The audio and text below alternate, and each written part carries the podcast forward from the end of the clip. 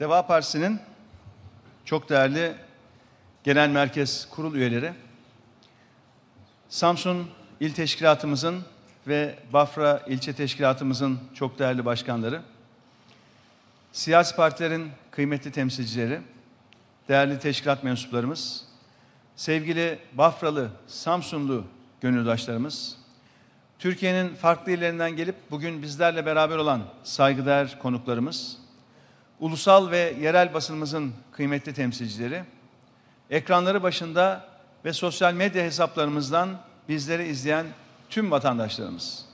Hepinizi en içten duygularımla selamlıyor. Bafra İlçe Teşkilatımızın birinci olağan kongresine hoş geldiniz diyorum.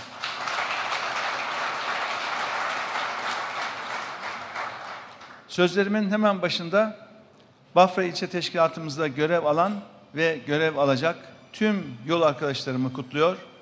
Kendilerine çalışmalarında başarılar diliyorum. Biliyorsunuz bundan tam 8 ay evvel Samsun'da il kongremizi gerçekleştirmiştik. Samsun bizim seçimlere girmeye hak kazanmamızı sağlayan ilk 41 il içerisinde yer aldı. İlçelerinin üçte birinden daha fazlasında kongresini gerçekleştirdi. Arkasından hemen Kasım ayında geçtiğimiz sene hatta bugün 7 Kasım'da e, aynı gün kongresini e, yaptık ve böylece partimiz kuruluşundan tam 8 ay sonra seçimlere girmeye hak kazandı. İşte Samsun o ilk 41 ilimizden birisi oldu. Ben Samsun teşkilatımızın tümüne bu gayretli çalışmaları için ve hızlı bir şekilde ve aynı zamanda gayet güzel bir kadroyla örgütlendikleri için başta il başkanımız Kebir Hanım'ın şahsında tüm teşkilatımıza teşekkürlerimi sunmak istiyorum. Ne mutlu ki bugün de güzel Samsun'umuzun bu güzel ilçesinde Bafra'da tekrar bir araya geldik. Kongremizden sonra ayrıca Alaçam teşkilatımızı özellikle ilçemizi ziyaret edeceğiz. Ve yarın da hep beraber Çarşamba'dayız, Tekkeköy'deyiz ve Atakum'dayız. Böylece beş ilçeyi kapsayan bir Samsun programımızı iki güne sığdırmayı inşallah başarmış olacağız. Değerli arkadaşlarım, Deva Partisi çok hızlı bir şekilde Türkiye'nin dört bir köşesinde örgütleniyor. Bugün itibariyle 81 ilimizin 81'inde de il başkanları görevlendirmiş durumdayız. Türkiye'deki 973 ilçeden 650'sinde de bugün itibariyle ilçe başkanlarımız görevinin başında. Gerçekten kuruluşuyla teşkilatlanma sürecinin hızı arasına baktığımızda özellikle seçime girmeye hak kazanma sürecimize baktığımız zaman siyaset tarihimizde bir rekoru gerçekleştirdik. Daha önce hiçbir siyasi parti doğal yollardan yani organik yollardan teşkilatlanma yoluyla bu kadar kısa bir süre içerisinde seçime girmeyi hak edememişti. Biz bunu çok şükür başardık. Ve bu süreçte şunu gördük ki aslında çok büyük bir talep var. Türkiye'nin dört bir köşesinden dertli insanlar var. Bu ülkenin sorunlarını çözmek için benim nasıl bir katkım olabilir? Ben ne yapabilirim? Ben bu ülke için, çocuklarım için ne yapabilirim diye kaygılanan ve kendini ortaya koyan, çaba gösteren şu anda Türkiye'nin dört bir tarafında on binlerce deva kadroları var. Sadece yönetim kurulu üyesi olan şu anda Türkiye'de 12 bin arkadaşımız oluştu. Bakın üyeleri, gönülleri saymıyorum. Sadece yönetim kurulu üyesi sıfatı alan arkadaşımız bunlar. Bu da ülkemizde yeni bir siyasi harekete, yeni bir siyasi partiye ne kadar şiddetle ihtiyaç duyulduğunun herhalde en önemli göstergelerinden bir tanesi. Değerli arkadaşlarım gerçekten Türkiye'de sorunlar çok büyük ve bu sorunlar gittikçe büyüyor. Bu ülkenin temel sorunlarından hiçbirisine şu andaki hükümet artık çözüm üretemiyor. Vatandaşımızı artık anlayamıyorlar. Sorunları teşhis edemiyorlar. İstişare yapmıyorlar. kendilerini çevreleyen o dar çemberin dışına çıkıp vatandaşımızı dinleyip anlama zahmetine artık katlanmıyorlar. Ve sürekli yanlış işler yapıyorlar. Ya sorunları ihmal ediyorlar ya da çözüm adına attıkları adımların çoğu yanlış adımlar oluyor. Gerçekten şu anda ülkemiz yakın tarihinin en derin çoklu krizini yaşıyor. Çoklu kriz aynı bu tıbbi bir terim vardır biliyorsunuz. Çoklu organ yetmezliği diye. Bazen ölümlerin sebebi olarak da gösterilir. Aynı o şekilde çoklu bir kriz yaşıyor. Şu anda derin bir hukuk ve adalet krizinin tam ortasındayız. Dış politikada, dış ilişkilerde derin bir krizin ortasındayız. Ekonomide derin bir krizin ortasındayız. Sadece şu son birkaç haftadır açıklanan ekonomik verilere baktığınızda değerli arkadaşlar, hepsi rekor seviyede kötü veriler biliyor musunuz? Sürekli rekor kırıyor bu hükümet artık. Her alanda ekonomik verilerde rekor kırıyor. Tabi bu rekor başarı rekoru değil, iyi göstergelerin rekoru değil, kötü göstergelerin rekorunu kırıyor. Bakın, daha geçtiğimiz pazartesi günü açıklanan enflasyon rakamı. üfede yani üretici fiyat endeksinde değerli arkadaşlar yüzde 42. Bir yıllık fiyat artışı. O da TÜİK'in makyajlanmış rakamı. Çarşı, sokak, pazar enflasyonu çok daha yüksek. Biz ona rakamları ayarlama enstitüsü de diyoruz artık TÜİ'ye maalesef. O zaman da çok emek verdiğimiz, bağımsız hale getirdiğimiz, bütün dünyanın itibar ettiği, Türkiye Cumhuriyeti Devleti bir rakam açıklıyorsa biz ona güveniriz diye bütün dünyanın itibar ettiği o kurumu TÜİK'i berbat ettiler. Açıkladıkları hiçbir rakama artık güven yok. Türkiye'de de yok, dünyada da yok. Makyajlanmış rakamlar dahi bize enflasyonun rekor seviyeye çıktığını gösteriyor. Son 20 yılın değerli arkadaşlar en yüksek enflasyon rakamıdır bu. Üretici fiyat endeksi açısından söylüyorum. 20 yılın en yüksek rakamı. Bir başka rekor. İşsizlik. Şu son aylarda açıklanan işsizlik rakamı, özellikle genç işsizlik rakamı TÜİK'in ilk ilk istatistikleri tutmaya başladığı günden bu yana en yüksek rakam biliyor musunuz? Genç işsizlik oranı Türkiye'de hiçbir zaman bu kadar yükselmemişti. Yüzde 25, 26, 27. O da yine tabii TÜİK'in rakamlarına güveniyorsak. Artık mızrak çuvala sığmıyor. TÜİK bile kötüye gidişi artık gizleyemiyor. Bir başka rekor. O da ne zaman açıklandı? Salı günü. Reel efektif kur endeksi. Bunu Merkez Bankası kendi web sitesinde her ay muntazam açıklar. Şu anda değerli arkadaşlar, istatistiklerin yayınlandığı ilk gün olan Ocak 1994'ten bugüne reel efektif kur endeksi tarihin en kötü noktasına düşmüş durumda. Yüzde 59.7. 59.7. Bu nedir biliyor musunuz reel efektif kur endeksi? Türkiye'deki enflasyon ile döviz kurunu birbirine orantı kuran ve ay ay belli bir seriye bağlanmış şekilde açıklanan bir rakamdır. Yani aslında dünya ile mukayese edildiğinde paramızın satın alma gücünü yerli ve milli paramız olan Türk lirasının satın alma gücünü ölçen göstergedir. Bir, bakın 1 Ocak 94'ten bu yana en kötü değerde bu. 1 Ocak 94'ten bu yana bakın 5 Nisan 94 krizini belki hatırlayanınız vardır. Çiller dönemi. Meşhur 5 Nisan 1994. Kur 3'e katladı arkadaşlar. Kur 3'e katladı. O kadar kötü bir kriz geldi ülkeye. Arkasından 21 Şubat 2001 yine döviz kurunun ikiye katladığı bir krizden bahsediyoruz. Şu andaki döviz kuru var ya, bu reel efektif kur endeksi 5 Nisan 94'teki o krizin en kötü döneminden de kötü. 21 Şubat 2001 krizinin o en kötü döneminden de kötü biliyor musunuz? Yani bir döviz krizinden bahsediyorsak bu ülkede bir döviz krizinden şu anda yaşadığımız döviz krizi 1 Ocak 1994'ten bu yana ülkemizin yaşadığı en kötü döviz krizi. Bunun için her şey çok bağlı. Bunun için çiftçimiz yanıyor. Bugün Bafra'nın merkezinde şöyle bir arkadaşlarımıza çarşı pazar dolaştık. Çayhanelerde şöyle vatandaşlarımıza sohbet ettik. Çiftçilerimize sohbet ettik. Herkes feryat ediyor. Bir dokunuyoruz, bin ahiş diyoruz. Gübre diyor, ikiye katladı, iki buçuk, üçe katladı cinsine göre. Mazot aldı başını gitti diyor. İlaca artık para yetiştiremiyorum diyor bizim çiftçimiz. Hepsinin maliyetinin temelinde ne var? Döviz kuru var, döviz.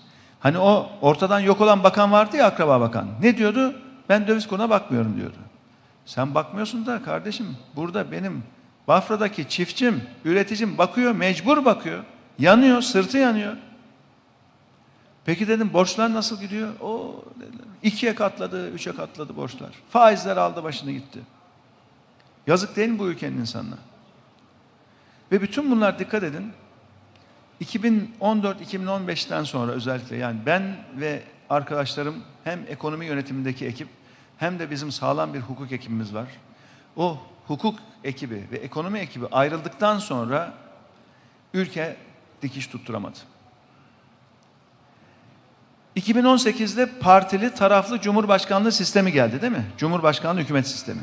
2018 Haziran'ında.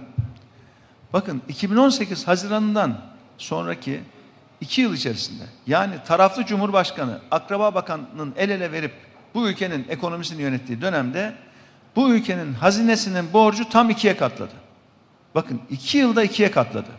Bunların hepsi hazinenin web sitesine girin bakın açık açık rakamlar açıklanıyor. Web sitesindeki açık rakamlardan ben bunları söylüyorum.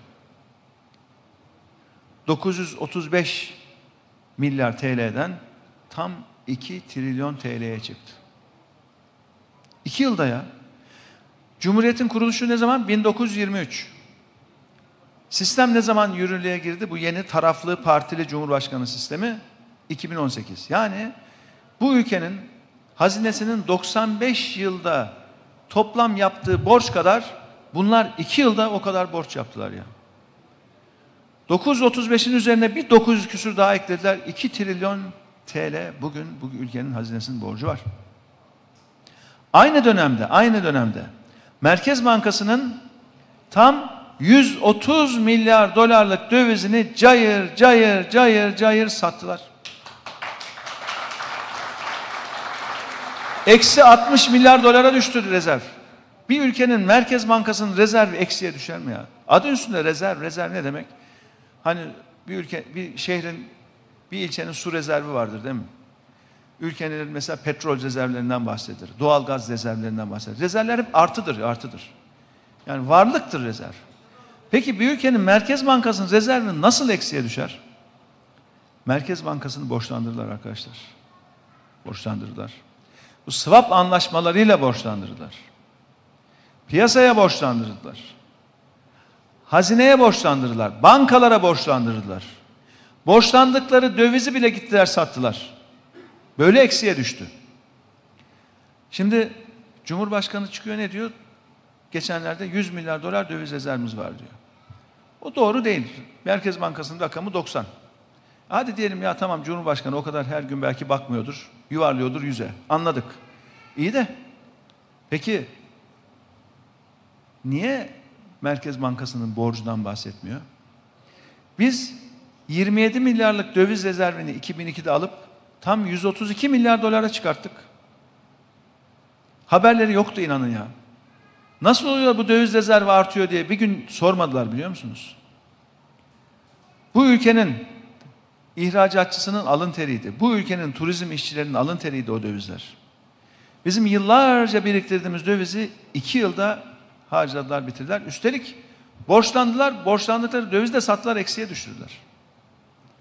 Şimdi Sayın Erdoğan cüzdanı açıyor, gösteriyor Merkez Bankası'nın bak diyor döviz rezervi var diyor. İyi de aynı cüzdan içindeki kredi kartının tam 150 milyar dolar dövize, döviz borcuna battığını onu niye söylemiyor? Eksi 60 öyle düşüyoruz.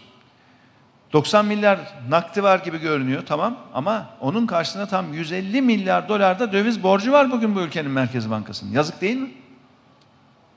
Rezervlerden bahsederken rezervleri de satıp tüketip sıfıra, borçlandığı dövizi de satıp iyice eksiye düşürmek yazık değil mi bu ülke? Eksiye düşmüş bir rezervle siz artık o ülkenin döviz kurunun kontrolünü elinizden kaçırırsınız. Defalarca döviz krizi yaşadık. Defalarca döviz hata yaşadık. Bakın şöyle bir kurlara bakın. Son birkaç yılda katlana katlana gidiyor. Katlana katlana. Ve geçenlerde de ne diyor? Diyor ki artık diyor yabancılar diyor, turistler diyor geliyor diyor. O kadar ucuz ki diyor bizde diyor. Depolar, depolarını fullleyip gidiyorlar diyor. Benzin, mazot ucuz olduğu için diyor. Ya şimdi bu ülkenin parası pul olmuş. Adam euro ile geliyor. Euro 10 lira. Bozdur bozdur harca bitiremiyorlar yani. Şöyle cüzdana bir 200-300 euro koyuyor. Harca harca bitiremiyor. Tabii fullleyip gider. İyi de bir ülkenin cumhurbaşkanının baktığı yer o ülkeye ziyaret eden yabancının deposunu fullleyip fullemedi midir? Yoksa bizim kendi vatandaşımızın arabasının, traktörünün, kamyonunun, deposunun fullenip fullenmediği midir?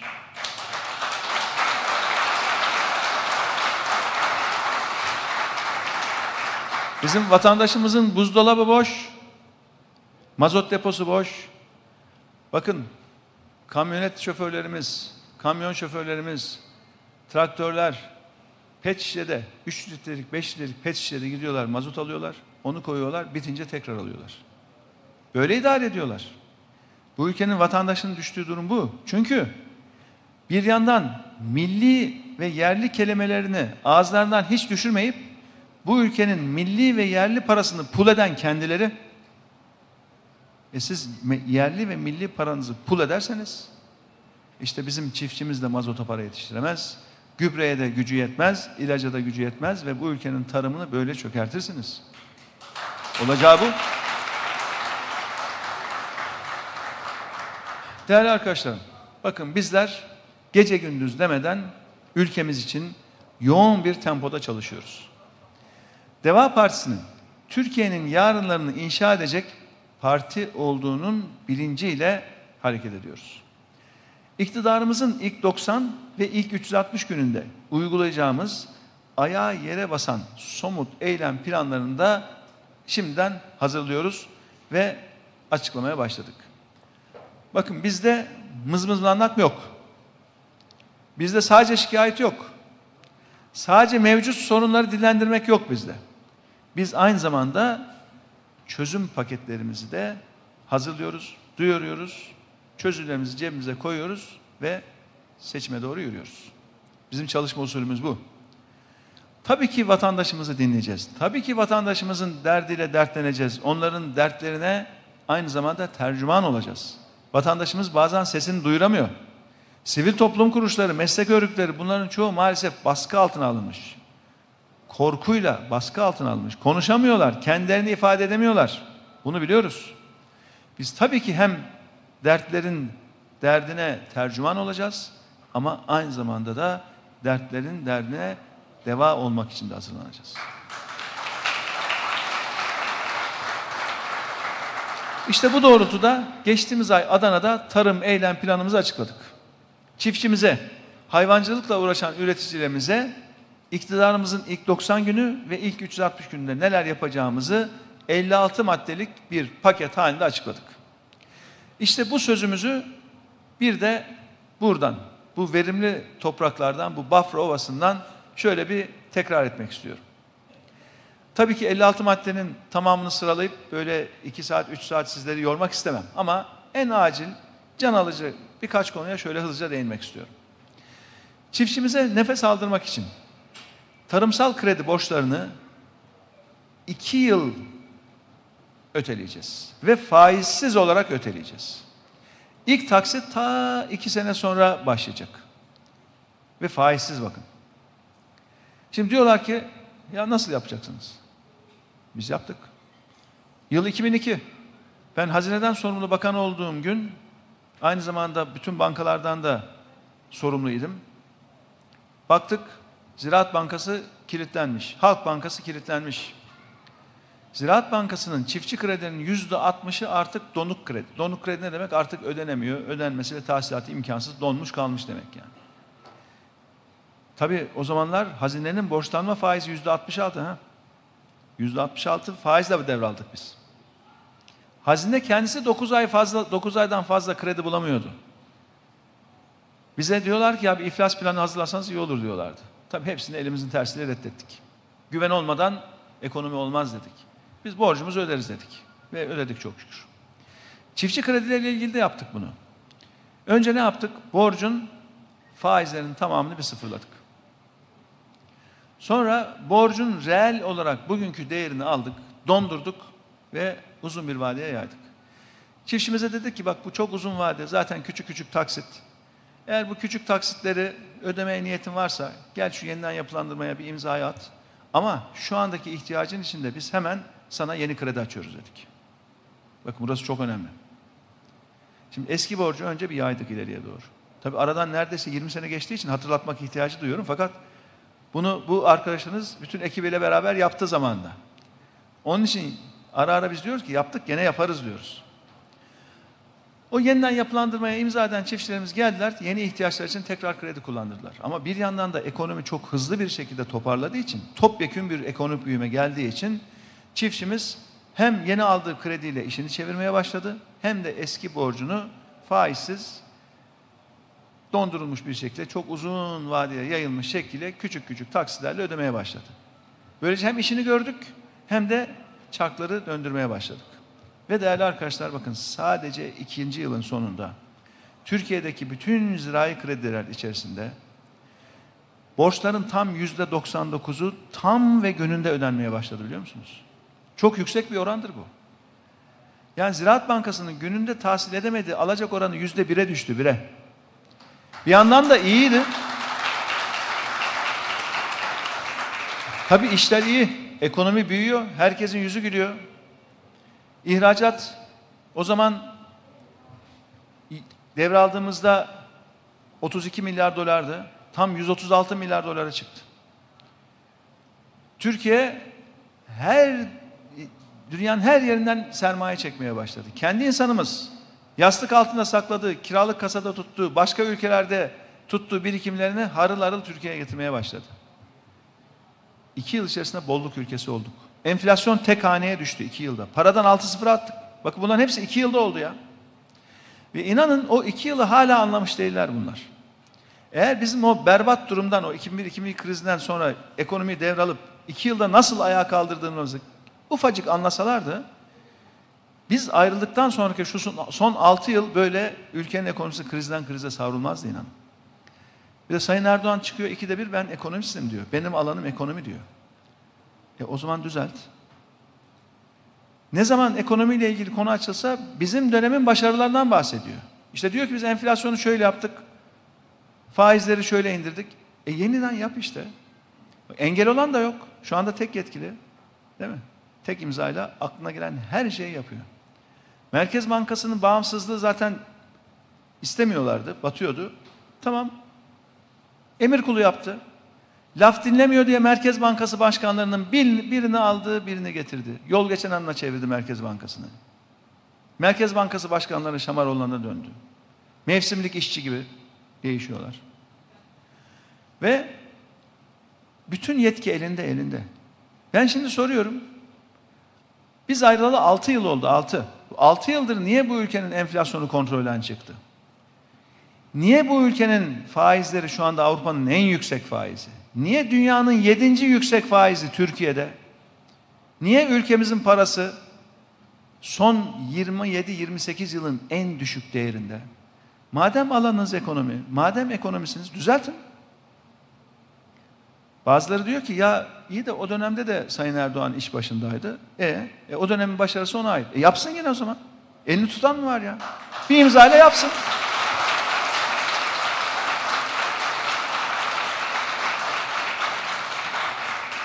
Değerli arkadaşlar, bakın bilmiyor. Ama bilmediğini de bilmiyor. Zaten sorun orada. Biliyorum zannediyor. İşte siz asıl o ehil kadroyu dağıtırsanız, o bizim kurumlarda yıllarca yetiştirdiğimiz, bütün ekonomik kurumlara yetiştirip böyle iyi pozisyonlara getirdiğimiz tertemiz, dürüst, işin ehli kadroları dağıtırsanız, yerine yanlış insanları getirirseniz, iş bilmeyen ve niyeti iyi olmayan insanları, bu ülkenin ekonomisi asla toparlanmaz asla. Mümkün değil. Biz zaten şu andaki hükümetin bu ülkenin sorunlarını asla çözemeyeceğine kesinlikle kanaat getirdiğimiz için Deva Partisi'ni kurduk. Bunun için bu yola çıktık. Yapamayacaklar. Partimizi kurmaya karar verdiğimiz 2019 yılının Şubat ayında diyorduk ki ya 2018 Haziran'da tabii sistem değişti. Baktık taraflı Cumhurbaşkanı, akraba bakan el ele verdi. Böyle uçuruma doğru götürüyorlar ülkeyi. Biz görüyoruz çünkü içinden geldiğimiz için görüyoruz. Hani iş bilen görür ya bu arabanın gittiği yer uçurum işte belli. Onun için dedik yeni bir parti lazım. Başka olmayacak bu iş. Ve gelecek yıl ihtiyaç büyüyecek dedik. Mart 2020'de Deva Partisi'ni kurduk. Baktık ki ihtiyaç çok büyüdü. Partimizi kurduğumuz ay Mart 2020'de dedik ki şu anda ihtiyaç yok ama gelecek sene ihtiyaç daha da fazlalaşacak dedik ve gerçekten de öyle oldu. Şu anda ihtiyaç çok daha fazla. Ve daha da fazlalaşacak bakın. Yıl 2022 olacak. 2022 yılında üzülerek söylüyorum ülkenin şartları zorlaşacak. Ve ihtiyaç daha da büyüyecek. Ne zamana kadar? Seçim olana kadar. Değerli arkadaşlar, bakın konu tarım kredilerinden, Ziraat Bankası'ndan açıldı ama bütün bu sıkıntılar aslında Türkiye'de kötü yönetimin bir sonucu. Kötü yönetim. Madem sebep kötü yönetim, işte yönetim iyi bir yönetim olduğunda bu iş çabuk toparlar diyoruz. Sebep sonuç ilişkisi. İşin sebebine, kök sebebine inip onu çözdüğünüzde zaten bütün sorunlar çözüm yoluna girer. Dürüst ve işin ehli kadroların iş başında olması gerekiyor. Hangi alan olursa olsun, ister ekonomi yönetimi olsun, ister başka alan olsun. Bu iki vasıf insanlarda buluşacak. Tek tek tek tek görevlendiriniz her kişi hem dürüst hem işinin ehli olacak. Başka türlü düzeltemezsiniz, yapamazsınız. Koskoca ülke 84 milyon. Bu içinde bulunduğumuz coğrafyanın en büyük topraklarına sahip Türkiye. Ama şu andaki yönetim sistemi ve şu anda Türkiye'yi yöneten zihniyet ve iktidar maalesef bu koskoca ülkeyi böyle tek bir kişinin zihnine, zihniyetine ve imza kabiliyetine maalesef sıkıştırmış durumda. İşte bunun içindir ki biz parlamenter sistem diyoruz. Şimdi tekrar dönelim tarım eylem planımıza. Ne dedik? Çiftçimizin tarımsal kredi borçlarını faizsiz olarak iki yıl öteleyeceğiz. İki yıl hiçbir ödeme olmayacak. İlk taksit iki yıl sonra başlayacak ve küçük küçük taksitler halinde uzun vadeye yayacağız. Birincisi bu. Çiftçinin toprağına, traktörüne haciz koyma devrinde sona erdireceğiz. Ya bu bu arkadaşınız tam 11 yıl ekonominin başında oldu. Tam 11 yıl bütün bankacılık sistemi, Ziraat Bankası da dahil benim sorumluluk alanımda oldu. Bir tane örneği yoktur ya traktör haciz diye. Böyle bir şey yok. Çünkü koptular, toplumdan koptular.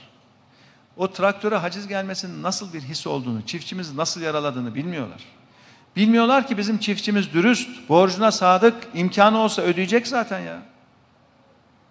Sen şartları zorlaştır. Kur patlasın gitsin. A'dan Z'ye bütün girdi maliyetleri artsın. Çiftçimiz zor duruma düşsün. Çiftçinin suçu mu? Gübrenin maliyetinin artmasında benim çiftçimin hangi suçu var ya? Ne yaptı da çiftçim? Hangi yanlışı yaptı da gübre attı? Çiftçimiz hangi yanlışı yaptı da ilaç fiyatları bu kadar arttı? Çiftçimiz hangi yanlışı yaptı da mazot fiyatları arttı? Sen kendi suçunun, kendi beceriksizliğinin, kendi yanlış yönetiminin faturasını çiftçinin traktörüne haciz koyarak ödettirmeye çalışıyorsun. Böyle bir şey olur mu? Böyle bir yönetim anlayışı olur mu? Bunların hepsine son vereceğiz. Çünkü bakın yaptık, denedik. Hani hiç yapmasak deriz ki ya acaba borç ödemede sıkıntı falan olur mu? Yüzde 99 ya. Yüzde 99 tam ve gününde ödedi yıllarca biz bunu gördük. Yeter ki imkanları olsun. Yeter ki işleri iyi olsun bizim çiftçimizin. Ziraat Bankası yeniden çiftçinin bankası olacak. Şu anda Ziraat Bankası olsun, Halk Bankası olsun, bütün kamu bankaları hükümetin ağır baskısı altında iş yapıyor biliyor musunuz? Ağır baskısı. Ve o baskı altında büyük büyük kaynaklar yanlış yanlış projelere, geri dönüşü olmayacak projelere yönlendirilebiliyor. Kendi propaganda makinalarını çalıştırmak için, kendi emrindeki medya kuruluşlarının sayısını çoğaltmak için maalesef bu kurumları hoyratça kullanıyorlar. Yeter ki Basın sadece benim propagandamı yapsın. Sadece televizyonlar beni göstersin. Başkalarını görmeye tahammülleri yok. TRT ya TRT değil mi? Bakın şu yaktığımız elektrikten TRT'ye pay ödüyoruz. Sizler evlerinizde kullandığınız elektrikten TRT'ye pay ödüyorsunuz. Tarlada kuyunuz varsa o kuyudan çekerken pompanın kullandığı elektrikten TRT'ye pay ödüyorsunuz. 84 milyonun payıyla ödediği vergilerle finanse edilen TRT nasıl da olur tek bir partinin, tek bir kişinin propaganda aracı haline getirilir ya? Bu adalet mi? Böyle bir şey olur mu? Yapıyorlar. Ve değerli arkadaşlarım bir başka önemli konu eylem planımızda. Çiftçimizin kullandığı mazotun ötebesini çiftçimize aynen tekrar iade edeceğiz. Yine bugün Bafra'da taze bir çiftçimiz diyor ki ya diyor milyon dolarlık yatın diyor mazotundan diyor devlet öteve almıyor diyor. Benim traktörümün 30 litre 50 litre mazotundan devlet öteve alıyor diyor. Olur mu böyle bir şey diyor. Biz de olmaz dedik. Eylem planımızda da açıkladık. Çiftçimizin kullandığı mazotun ötevesini aynen kendisine iade edeceğiz.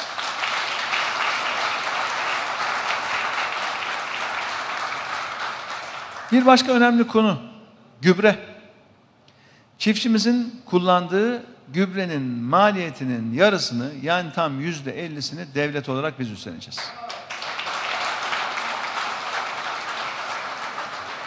Çiftçimizin kullandığı elektrik için özel indirimli ayrı bir tarife uygulayacağız. Çiftçiye özel elektrik tarifesi. Ayrı düşük bir tarife. Bu da arkadaşlar bakın çok önemli bir konu. Tarımsal sulamanın ulaştığı topraklar var. Tarımsal sulama yatırımlarının yapılmadığı için tarlasında su olmayan vatandaşlarımız var. Tarlasında su olmayan vatandaşlarımız ne yapıyor? Kuyu kazıyor. 50 metre, 100, 200, 300 metre derine kadar iniyor. E 300 metreden su çıkarıp da tonlarca suyu. Tarla sulamanın elektrik maliyeti ciddi yüksek maliyet. Ama o tarlada suyun olmamasının, sulama kanallarının gitmemesinin suçlusu çiftçimiz değil ki. E niye ona onun bedelini ödetiyorsun?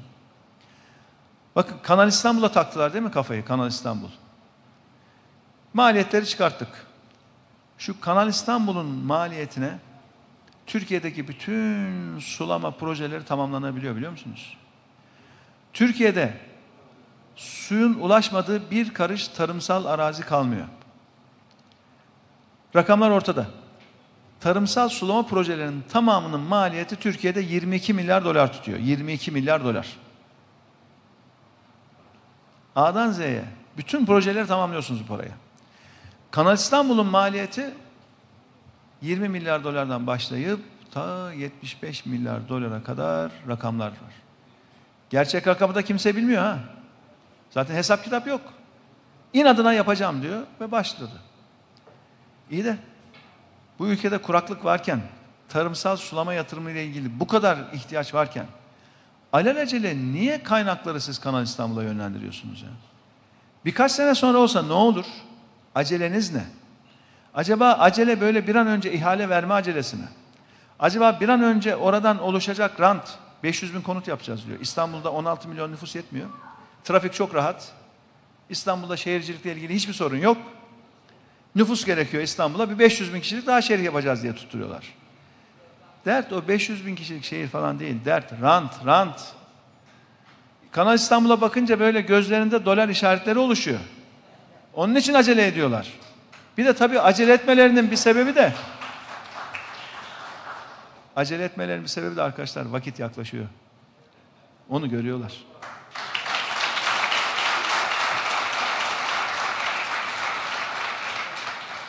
Onun için bir an önce bağlayalım, bir an önce imzaları atalım. Bir an önce hazineyi borçlandıralım, nasılsa bunları ödemek zorunda diyor. Bak geçen ne diyor? Söke söke sizden alacaklar bunun parasını diyor. Ya söke söke sizden alacaklar dedi. Siz dedi kim ya? Bu ülkenin gençleri, bu ülkenin gelecek nesilleri. Yani diyor ki ben bu ülkeyi borçlandıracağım, gelecek nesillerde mecbur ödeyecekler diyor. Amaç ne? Bir an önce, çünkü rant peşin alınıyor ya. Ama borç sonra ödeniyor. Rant peşin, borç gelecek nesillere. O kadar üzülüyoruz ki inanın, o kadar üzülüyoruz ki içimiz yanıyor içimiz. Yani bu ülke iyi yönetildiğinde nasıl başarılar elde ediyor? Bu ülke iyi yönetildiğinde nasıl dünyanın yıldızı oluyor? Biz bunu yaşadık ya. Hani hiç yaşamasak deriz ki ya ülkenin kaderi bu işte. Öyle değil. Bakın dünyanın 2008-2009 krizinin en derin noktasında, en derin noktasında Türkiye dünyanın parlayan yıldızıydı. O günlerin şöyle basın arşivini bir açın bakın. Dergilerin kapağında Türkiye. Uluslararası basından bahsediyorum.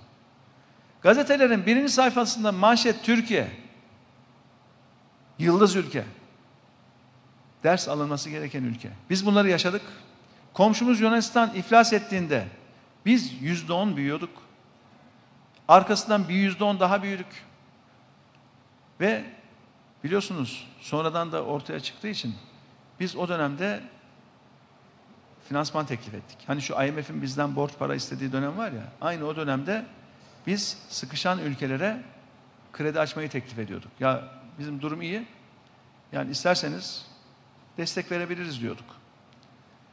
Bu noktaya gelmiştik. Döviz rezervlerimiz yerindeydi, gücümüz yerindeydi, itibarımız yerindeydi. Ama şu anda ülkeyi maalesef öyle bir noktaya düşürdüler ki geçen Merkez Bankası Başkanı diyor ki swap anlaşmaları konuşuyoruz diyor. 3-4 ülkeyle diyor. Bir ülke isimleri verdi. Ben üzüldüm ya. Gerçekten üzüldüm yani. Normalde Türkiye'den destek beklemesini düşündüğünüz ülkelerden gidiyor bunlar. Döviz istiyorlar, döviz. Ve borç olarak istiyorlar. Sanki borçlanacağı döviz Merkez Bankası'nın rezervine yarayacakmış gibi. Bunun hesabına bilmiyorlar. Sen git 5 milyar dolarlık daha döviz borçlarında ne olacak Allah aşkına? Brüt rezervin 5 milyar dolar artacak ama borcun da 5 milyar dolar artacağı için net anlamda hiçbir şey değişmeyecek. Dünya bunu bilmiyor mu? Hesap kitap bilenler bunu bilmiyor mu? Gidiyorsun daha ne? Hangi swap anlaşmasının peşinde koşuyorsun? İnanın bilmiyorlar, bilmiyorlar. Bu ülkeye yazık. Bakın değerli arkadaşlarım, tarım eylem planımız tabi başlıklarına girdikçe gerçekten ucu çok geniş bir alanı e, kapsayan geniş bir çalışma gerçekten. Ve e, bahsettiğim gibi sulama yatırımları çok çok önemli. Faizlerin sıfırlanması, tarımsal kredilerin çok çok önemli yeniden yapılandırmalar. Ama bir başka önemli konuda tarımsal destekler. Biz değerli arkadaşlar tarımsal destekleri ekim dikim olmadan açıklayacağız. Yani çiftçimiz ne ekeceğine ne dikeceğine henüz karar vermeden önce hangi ürüne ne kadar destek vereceğimizi açıklayacağız. Çiftçimiz ona göre karar versin. Bilsin ki örnek veriyorum buğdayın desteği bu kadar. Mısır desteği bu kadar. Üretim başına bu kadar, dönüm başına bu kadar. Ya da taban fiyatı varsa taban fiyatı bu kadar. Bunu önceden bilmesi lazım çiftçimiz. Ve desteklerin de hemen o yıl içinde ödenmesi lazım. Şu andaki ödemeler bir sene sonradan geliyor biliyorsunuz. Ekim oluyor. Biçim oluyor, hasat oluyor. Destek rakam ondan sonra açıklanıyor. Ödemesi de bir sene sonra yapılıyor. Böyle bir şey olmaz. Böyle bir tarım politikası olamaz. İşte biz Ekim'den dikimden önce desteğin ne olacağını açıklayacağız ve üretimin olduğu yılda hemen desteğimizi vereceğiz. Bir başka önemli konu sulama yatırımlarından bahsettim ama değerli arkadaşlar özellikle bu bilinçli sulama ve üretim planlaması bakın en az verimi geliri 3 kat artırıyor. Çok önemli. Toprağı teknolojiyle buluşturmak gerekiyor. Kapalı devre yağmurlama ve damlama sistemlerini ülke genelinde yaygınlaştırmak gerekiyor. Yani basınçlı sulama sistemini kurmak gerekiyor. Bunların hepsi yatırım gerektiriyor ama dedim ya topla topla topla 22 milyar dolar o kadar. Kanal İstanbul parasına rahatlıkla bitiyor. Artıyor bile. İşte bütün bunlar gerçekten çok çok önemli konular. Ve bir konuya daha çok hızlı değineyim. O da hayvancılıkla uğraşan vatandaşlarım için yem. Biz yem maliyetlerinin de tabii yem deyince çok geniş bir alan, çok çeşidi var ama yüzde elliye varan oranlarda yemde de hayvancılıkla uğraşan üreticilerimize devlet desteğini vereceğimizi bu eylem planında açıklamış durumdayız. Liste uzun dedim ya tam 56 madde. Ama biz bunu açıkladık 56 madde torbanda ağzını bağladık kapattık diye bir şey yok. Bu süre içerisinde yeni gelen görüşler, öneriler olursa biz bunu 58 yaparız, 60 yaparız, 65 yaparız hiç önemli değil. Bizim seçime kadar vaktimiz var. Gittiğimiz her yerde çiftçilerimizle oturuyoruz, konuşuyoruz, istişare ediyoruz. Yeni fikirler gelirse onları not ediyoruz. Ve bu şekilde canlı bir süreç olacak bu. Tarımla ilgili bunu biz açıkladık eylem planını ama yaklaşık 20 ayrı alanda biz eylem planları açıklayacağız. Tarım bunlardan sadece bir tanesi. Mesela sosyal destek ve sosyal yardımlar, esnaf kobi, sanayi, dijital dönüşüm, teknoloji, sağlık, eğitim gibi pek çok alanda detaylı hazırlıklar yapıyoruz ve bunları açıklayacağız. Bu bizim vatandaşlarımıza bir sorumluluğumuz. Yani biz siyaseti sadece laf üretmek olarak görmüyoruz. Yani siyaset sadece konuşmak değil, sadece laf üretmek değil. Siyaset aynı zamanda iş üretmek. Bizim gibi yeni kurulan ve seçime doğru yürüyen, iktidara doğru yürüyen bir siyasi partinin de vatandaşların karşısına çıktığında detaylı hazırlıklarla çıkması önemli. Ne yapacağının detaylarını yazılı olarak taahhüt etmesi önemli ve bunları da takvime bağlaması çok önemli. Ben şunu yapacağım. İyi de ne zaman yapacaksın? İşte biz tarihte veriyoruz, takvimde veriyoruz. 90 gün diyoruz, 360 gün diyoruz. Zaten ilk bir yılı geçtirdikten sonra işler zorlaşıyor. Ben tam üç dönem seçim sonrası kurulan kabinelerde Bakanlar Kurulu'nda bakanlık yaptım. O ilk 90 gün çok kıymetli, çok. Yani o dönemde, o dönemi kaçırdığınızda hız yavaşlıyor. Hele hele ilk bir yılı geçirdiğinizde artık yeni bir şey yapmak zorlaşıyor. Zaten memleketin bu kadar çok derdi varken, sorunu varken niye zamana yayalım ki diyoruz. Ne yapacaksak ilk bir yıl içerisinde yapıp geçelim. İyi hazırlık olursa her şeyle yani kadroyla, planla, programla, projeyle iyi hazırlanırsanız bir yılda çok şeyler yaparsınız. Çok. Yeter ki hazırlık sağlam olsun. E seçimden sonra e hadi bir hükümet kurulsun, kuruldu. Hadi hükümet bir program hazırlasın, tamam. E bir de projeler üzerinde çalışsın derken vakit su gibi akıp geçiyor. Sayılı gün çabuk geçiyor yani. Onun için çok iyi hazırlanmamız lazım. Değerli arkadaşlarımız, işte biz partimizin politikalarını milletimize anlatmak amacıyla ülkemizi il il, ilçe ilçe dolaşıyoruz. Sandık halkımızın önüne sanki hemen bu pazar günü konacakmış gibi çalışıyoruz. İktidara gelince neler yapacağımızı bütün detaylarıyla ortaya koyuyoruz. Çünkü değerli arkadaşlarım bu ülkenin kaybedecek tek bir dakikası bile yok. Yapacak çok işimiz var. Durmuyoruz. Gündüz demeden, gece demeden hızlı çözümler için uğraşıyoruz. Bu mücadeleye omuz veren tüm yol arkadaşlarıma ben bu ülkenin bir vatandaşı olarak özellikle teşekkür etmek istiyorum.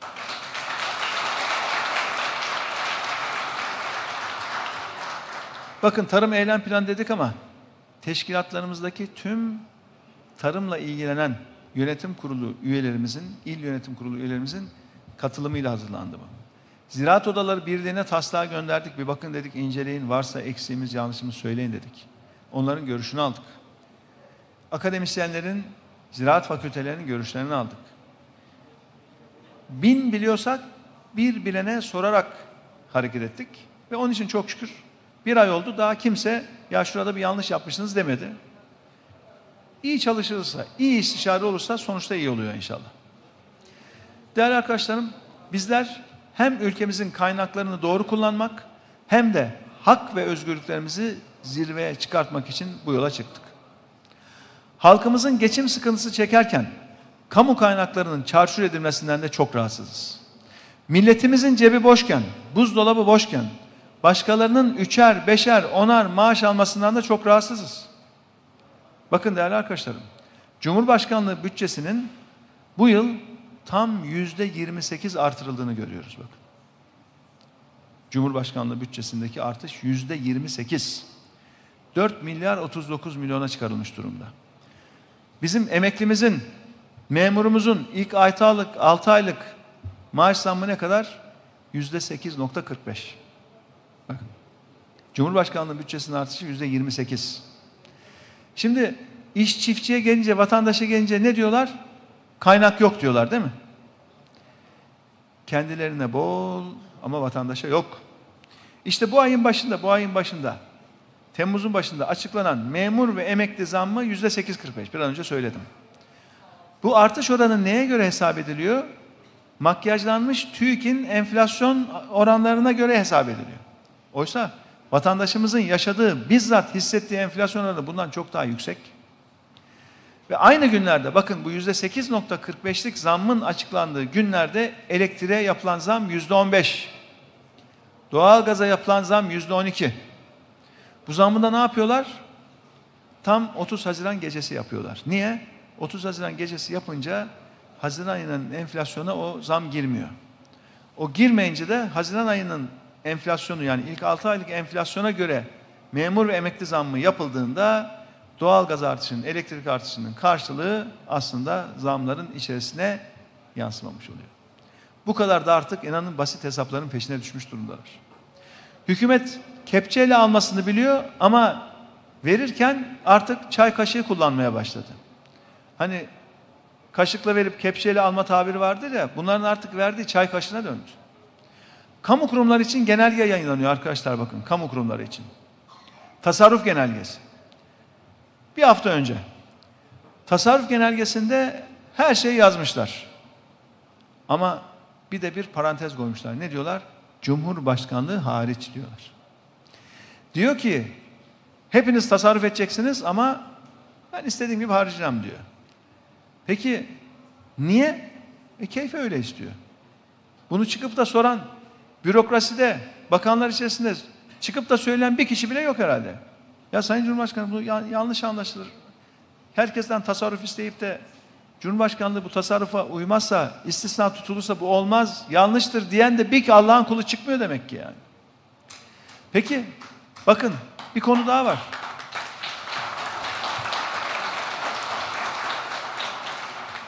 Bakın kamuda hangi harcamalar kısıtlanacak diye tadat etmişler değil mi?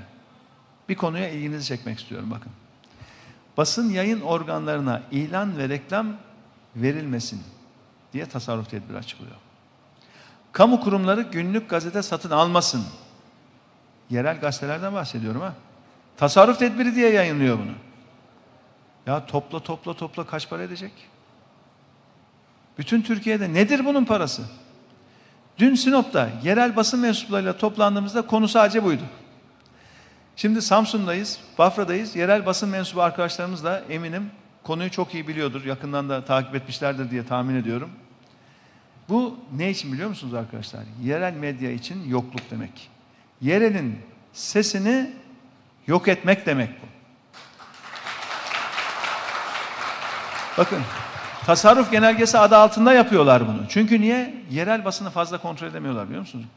Radara takılmıyor çünkü. Hani uçaklar böyle alçaktan uçtuğunda radar yakalamaz ya.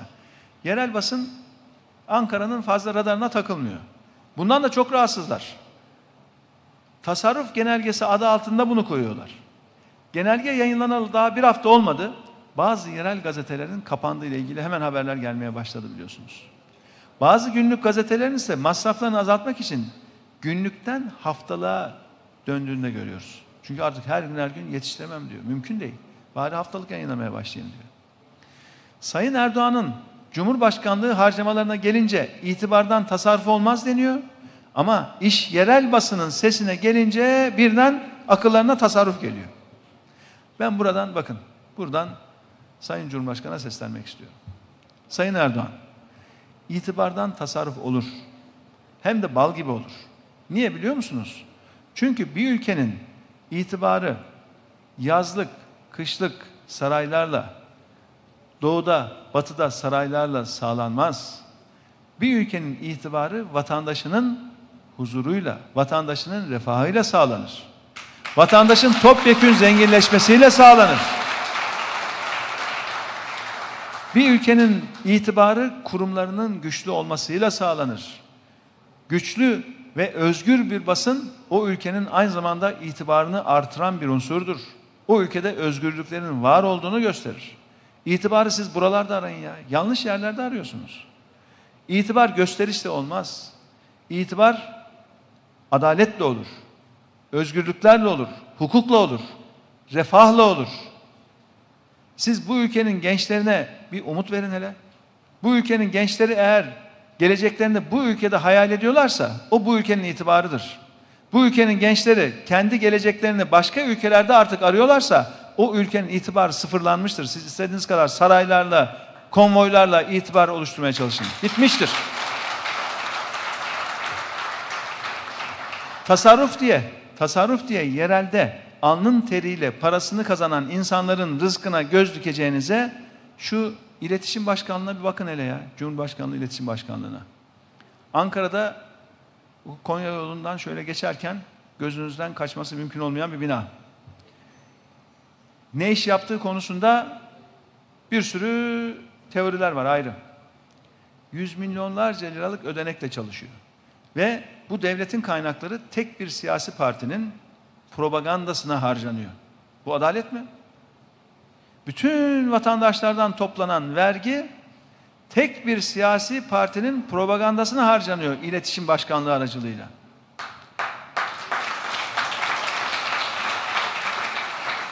Değerli arkadaşlarım, onlar işte ancak böyle cin fikirlerle, yerel basını zayıflatmakla meşgul. Dertleri de inanın tasarruf masarruf değil. Bakın yerel basının ekonomik yönden zayıflaması ne demek biliyor musunuz? Bu kuruluşların kapısına kilit vurmak demek. Binlerce gazetecinin işsiz kalması demek. Yerel demokrasinin sesinin kısılması demek. Zaten ulusal medyanın hali ortada. Bir de tutmuşlar şimdi yerel basının üzerindeki baskıyı artırıyorlar. Hayatı zorlaştırıyorlar yerel basın için. Halbuki yerel basın demokrasimiz için su kadar önemlidir su. Nasıl su hayat kaynağıysa demokrasinin de hayat kaynağı yerel basındır. İşte bu nedenle biz yerel basına değer veriyoruz. Her gittiğimiz ilde mutlaka yerel basında bir buluşmamız oluyor. Bu böyle çok basın toplantısı formatında da olmuyor. Genelde dertleşiyoruz, dinliyoruz. Onların önerilerini, tavsiyelerini alıyoruz. Eleştirileriniz var mı diye soruyoruz. Bir yanlışımız var mı? Genel merkezle ilgili gördüğünüz sıkıntılar, bizim teşkilatlarımızla ilgili. Varsa söyleyin diyoruz. Hani biz düzeltelim. Hatamız varsa kendimize çeki düzen verelim diyoruz. Şu andaki iktidar ise yereli de susturursa inanın bu ülkenin vatandaşları tamamen bir hayal alemine mahkum edilecek.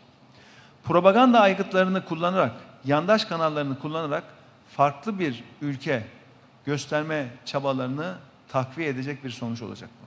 Çünkü akılları, fikirleri, gerçekleri çaptırmada. Gerçekleri inkar ediyorlar, görmüyorlar. Gerçek tabloda ne var arkadaşlar? Gerçek tabloda bakın zam var, enflasyon var, hayat pahalılığı var, israf ve yozlaşma var, işsizlik var, hepsi var. Hukuksuzluk var, çete var, mafya var, suç örgütleri var. Gerçek tablo bu. Ama bu gerçekler yandaş kanallarda gösterilmiyor. Yandaş kanallara bakın sanki ayrı bir ülkede yaşadığınızı zannediyorsunuz ya. Ya bu anlattıkları Türkiye mi diyorsunuz yoksa başka bir ülkenin haberlerini veriyor bunlar? İktidar ve medyası milletin yaşadığı sıkıntıları inkar ediyor. Gerçeği inkar ediyor. Göstermemeye çalışıyor. Bunun için kamu kuruluşları üzerinde yandaş medyaya destek vermemeleri için vermeleri için yoğun baskı var. Yani kamu kuruluşlarına diyorlar ki parası olan kamu kuruluşlarına siz şunlara şunlara destek verin diyorlar. Ve yanda, yandaş basına özellikle reklam vermeyle ilgili bir çaba var.